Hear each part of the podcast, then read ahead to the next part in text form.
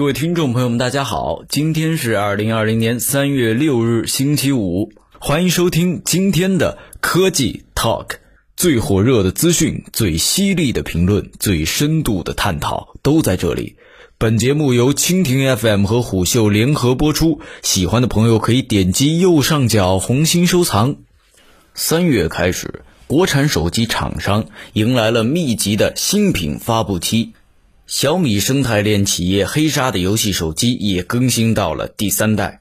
不过，相比较产品，最近黑鲨在网络上引人关注，显然是因为另一个男人罗永浩。发布会前，罗永浩在微博上密集的转发了一批黑鲨的预热广告，甚至还得到了雷军、长城等人转发的官方认证，让这场发布会有了产品以外的看头。不少人开始预测，这是罗永浩加入小米组成复仇者联盟的节奏。不过，整场发布会，包括发布会结束之后的直播，以及黑鲨的官博上，再也没有罗永浩的互动了。黑鲨有个老罗，不过那是黑鲨首席执行官罗宇洲。罗永浩与黑鲨以及小米的关系，似乎只停留在了友情帮转上。说回黑鲨。因为疫情，不少人也只能宅在家里。除了远程办公、吃饭、睡觉之外，游戏确实是为数不多的也能进行消遣的活动。数据显示，手游市场在疫情期间确实得到了提振，手游的庞大需求也是一直存在，所以游戏手机的概念也会一直存在。黑鲨的产品已经做到了第三代。依然能继续开发布会，并且市面上有红魔、联想的拯救者等一系列竞品，说明游戏手机这个品类算是立住了，成为美图手机退市之后又一个满足特定需求的存在。既然是满足特定需求，那就得立得住，就得有差异化。美图手机靠的是颜值、自拍技术以及品牌形象。而游戏手机除了品牌以外，无关乎性能、操控、内容这几个点。性能上，旗舰机一样，要想做出不一样，就得从散热入手。游戏手机在重量厚度上不应太讲究，因此可以放飞自我的做散热，用堆料的方式来解决。黑鲨三这次搭载了所谓的三明治液冷散热系统，两根热管上下两面直触主板的热源。在散热上最大的改进就是分散了关键热源的排布。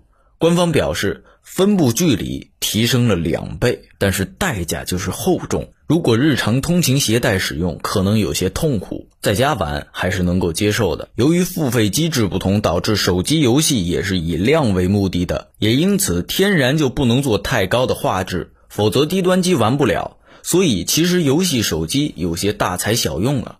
也因此，对游戏手机来说，操控上的差异化其实比性能更为重要。游戏手机是解决主流手机搓屏幕手感差的问题，两个方向，一个是提升屏幕参数，一个是增加操控方式。黑鲨三的屏幕最主要的是提升触控采样率，包括多指、色准也做到了和小米差不多的水准，而在操控上。自然就是压感按键、外接手柄等一系列解决方案了。最后是内容，既然是游戏手机，那么你得有游戏，或者说比别人玩游戏更舒服，你就得直接跟厂商有一些别人没有的合作。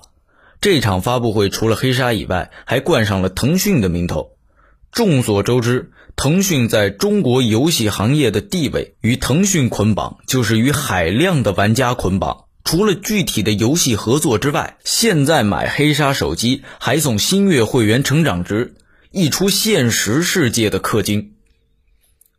其实所谓游戏手机叫移动电竞手机更为合适，因为如果你玩的是卡牌、策略、休闲类的游戏的话，实际上是不需要这些额外的功能的。所有的游戏手机发布会上的演示也基本上就是《和平精英》《王者荣耀》包场。偶尔会有《龙之谷》这类的游戏出现，这其实也给游戏手机的受众划线。厂商为什么要做游戏手机呢？如果厂商定位游戏，那么就自发的切割了大众用户，只做小众市场，又显然没有曾经美图手机的高溢价。如果定位大众，那又避免不了和主流水桶机的比较。今天黑鲨发布会上的一个信号是，对标对象不再只局限于其他的游戏手机。蓝绿厂的一些大众机型也会被拿出来比较，黑鲨表面上是游戏手机，实际上主打的还是性价比。它不像美图成为小众市场的玩物，因为品牌形象撑不起来，受众也不匹配。作为小米的生态链企业，小米的价值观和打法显然是影响了黑鲨。当然了，游戏手机永远都成不了主流，偏安一隅是这类产品的生存法则。以上就是本期科技 Talk 的内容，我们下期见。